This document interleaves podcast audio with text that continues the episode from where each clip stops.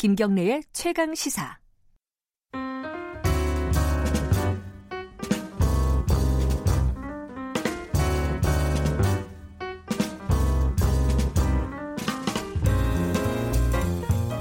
네, 더 나은 미래를 위해서 오늘의 정책을 고민하는 시간입니다. 김기식의 정책 이야기 식스센스 김기식 더미래연구소 정책위원장 나와 계십니다. 안녕하세요. 예, 안녕하세요. 네. 어, 오늘 사실 코로나 기본소득, 재난 기본소득 그 얘기를 좀 할 건데 네. 거에 앞서서 이거 일본 문제 한번 좀 짚고 넘어가야 될 것 같아요. 일본하고 우리하고 인적 교류가 사실상 중단이 된 상황이고 네. 여기에 대해서 좀 왈가왈부가 있습니다. 뭐 중국한테는 한없이 뭐 관대하더니 네. 왜 일본한테만 이러냐 뭐 이런 비판도 있기도 하고 당연한 조치다 이런 네. 얘기도 있고 어떻게 보세요?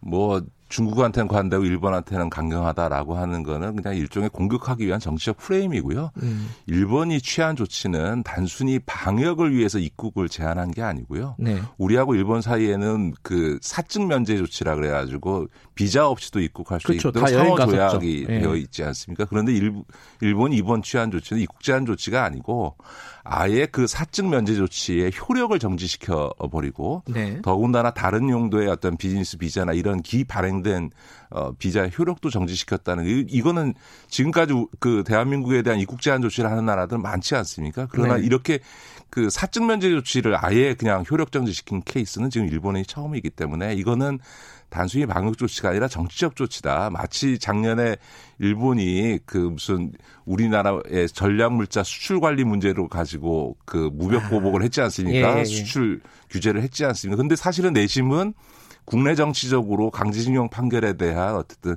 정치적 대응을 했던 것과 네. 마찬가지로 이번에 일본의 조치도 이게 그 정치적 조치다. 그러니까 당연히 우리가 상호조약으로 하고 있는 그 사적 면제 조치를 제안했으니까 우리가 그에 상응 조치를 하는 건 외교적으로 너무 당연한 거죠. 음, 아베가 물러나지 않으면 이 상황이 종료가 안 될 것 같다. 뭐 이런 느낌도 들어요. 지금 이제 그 일본 올림픽에 그 네. 연기 문제까지 나오고 있고 또 네. 일본이 그것 때문에 이 그 검사도 제대로 안 하고 방역에 있어서 지금 문제점이 많이 지적되고 그렇죠. 있지 않습니까? 그러니까 그런 점에서 이번에 일본의 대응이라고 하는 것도 네. 아왜 국내 정치용이라고 봐야죠. 알겠습니다. 어, 이 코로나 때문에 또 벌어진 일입니다. 사실은 넓게 네, 보면은 네, 네. 예. 자 재난 기본소득 이 얘기가 저번에도 한번 하셨어요. 네, 지난주 얘기했죠.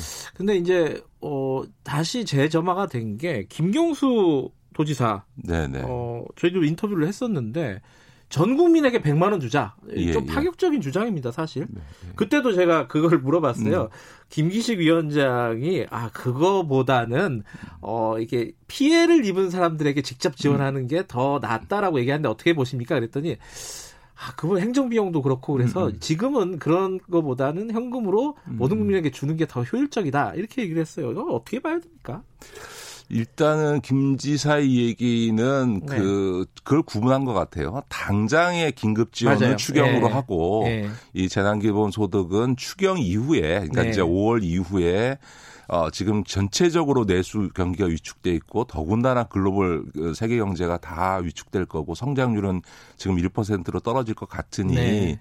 이게 이럴 때는 대규모 재정 투입을 해서 국내 소비를 진작해 가지고 네. 어, 떨어진 성장률을 대비하는 이런 좀 중기적 대책 차원으로 오히려 조금 성격을 분명히 해서 제안을 해줬던 것 같고요. 맞아요. 그렇게 얘기했어요. 그래서 이제 네. 지금은 다 죄송합니다. 네. 그래서 당장 지금 어려운 분들한테는 추경을 할 수밖에 음. 없는 게 지금 뭐 추경도 지금 3월 17일까지 처리해야 되는 마당에 이 재난기본 소득 논의를 하기는 어렵겠지요. 네. 그래서 이제 어, 추경을 오히려 지난번 제가 말씀드려도 지금 증액 논의를 하고 있으니까 증액을 통해서 어, 하, 도록 하는데 그러니까 그러니까 이제 김경수 지사의 제안은 소비 진작을 위한 그 그렇죠. 그 일종의 경제 대책적 측면이 굉장히 강한데요. 저는 그 점에 있어서는 지난번에도 말씀드렸던 것처럼 이런 어, 재난적 상황에서 경기 위축에는 국가 재정을 동원해서 네. 직접적인 지원을 해야 된다는 점에서 취지에는 저는 이해는 하고 공감하지만 그 방법으로서 그 전 국민에게 100만 원씩 주는 재난기득본 소득을 해야 되느냐에 대해서는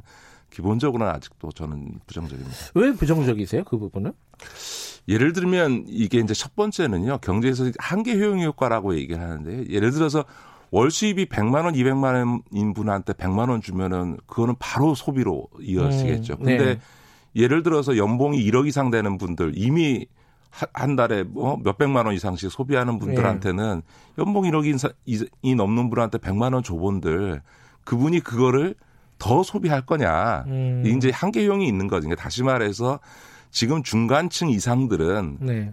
100만 원 한 번 줘봐야 그것 때문에 소비가 늘어날 음. 가능성은 별로 없다라고 음. 하는 게 첫 번째인 거죠. 그러니까 이제 돈을 주는 것에 따른 한계 효용이 중산층 이상으로 갈수록 별로 효과를 내지 네. 않는 측면이 있고요. 두 번째로는 이 현금을 줬을 때 지금 당장 어디 바깥에 나가서 소비하는 걸 자체를 경계하지 않습니까? 감염 위험 때문에. 네. 따라서 이 현금이 돈은 돌아야 효과가 나는데 돌지 않고 그냥 사장될 가능성이 많다. 다시 음. 말해서 좋아질 때까지 이 코로나 사태가 좋아질 때까지 돈을 쓰지 않고 그냥 갖고 있을 가능성이 중간층뿐만 아니라 중산층 이상뿐만 아니라 그 이하 계층에서도 감염 위험 때문에 안 쓸 가능성이 되게 많은 음. 측면이 있는 거죠. 또 하나는 이게 이제 100만 원씩 하려면 52조, 51조고요. 그쵸. 그러니까 50만 원 하려면 26조에서 어마어마한 재원인 반면에 모든 국민에게 나눠주다 보니까 개인한테는 100만 원이나 50만 원밖에 안 되거든요. 근데 당장 지금 문 닫고 있는 자영업자나 일자리 잃은 비정규직 노동자들의 경우에는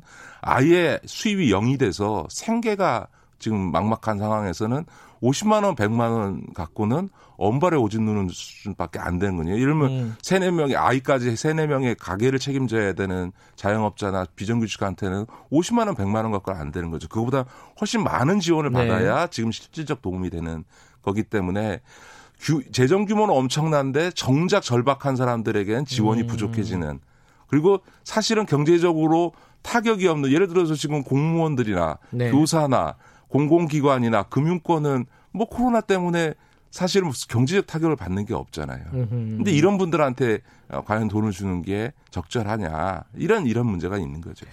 그 제가 김경수 지사의 빙의에서 말씀드리면은 음. 저번에 인터뷰 때 들었던 말을 전해드리면은 저도 그렇게 물어봤어요. 그 그런 어, 의문점에 대해서 물어봤더니 일단은 어, 상품권으로 한시적으로 사용할 수 있는 상품권을 주기 때문에 음. 쓸 수밖에 없는 구조를 만들겠다. 그리고 부자들을 골라내는 방, 그 행정 비용보다 우리가 경험하지 않았느냐, 뭐, 무상급식이나 이럴 때.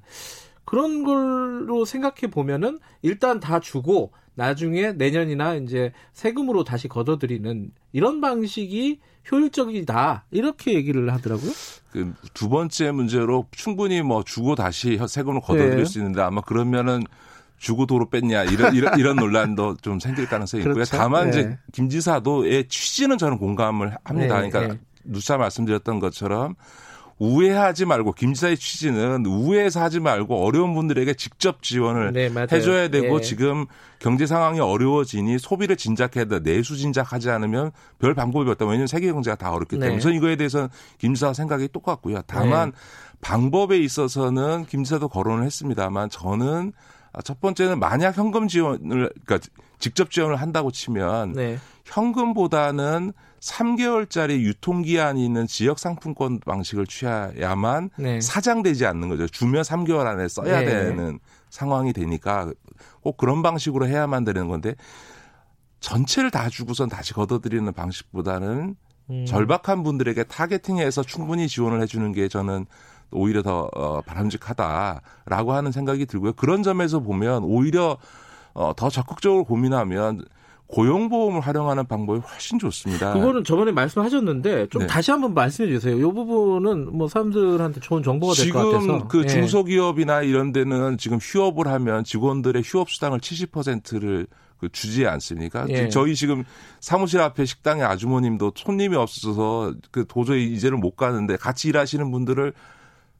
월급을 줄 수는 없는데 그렇다고 자를 수는 없, 없 어서 이분들을 어떻게 휴업수당이라도 네. 주고 싶은데 고용보험에 이제 가입해 갖고는 그 지원을 못 받거든요. 음흠. 그러니까 지금 제가 이야기하는 건 뭐냐면 지금 제일 어려운 분들이 자영업자나 비정규직인데 이분들이 고용보험에 지금 사각지대로 있거든요. 그러니까 네. 지금은 그 고용보험에 가입하도록 하고 그 고용보험료 부담을 오히려 국가가 지원해 주는 방식으로 해서 고용보험료 부담 없이 가입하도록 하는데 문제는 가입하고 최소 3개월이나 6개월이 지나야만 지원을 받게 돼 있는데 음. 그게 아니고 이번에 예외적으로 가입 즉시 어, 지원을 해줄 수 있도록 해주고 네. 나중에 보험료를 내도록 하는 방식으로 하면 네. 이게 이분들한테는 고용보험상에 있어서 휴업지원금이나 고용유지지원금이라고 하는 게 지금 100만 원, 50만 원 주는 재난기본소득보다 훨씬 더 많은 지원을 해줄 수 있고요. 음. 동시에 그 이 자영업자들까지도 사회 안전망으로 다 향후에도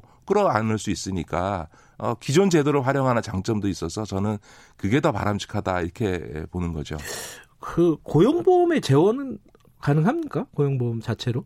아, 그 고용보험 현재는 재원이 있고요. 아, 혹시 그것이 부족할 경우는 오히려 그 고용보험 재원에 대해서 음. 국가가 재정 지원을 하는 방식으로 문제를 풀어가는 것이 음. 훨씬 더 바람직하니까 무슨 얘기냐면 지금은 어려움에 이 가장 어려운 분들이 음. 자영업이나 중소기업 하시는 분들 그리고 정말 비정규직 이제 완전히 그냥 그, 이 코로나 사태에서 그냥 바로 일자리 잃어버리고 아무 수입이 없는 이 비정규직 이런 분들이 지금 제일 어렵기 때문에 자영업자들과 이 비정규직에게 지원이 집중되되 이분들이 충분히 그래도 최소한의 생활을 할 수 있는 정도까지 지원을 해줘야 되는데 음. 그러기에 가장 적절한 게 고용보험상의 휴업수당이거든요. 그러니까 자기가 네. 받던 월급, 자기 수입의 70% 정도를 받을 수 있으면 생활이 되지 않습니까?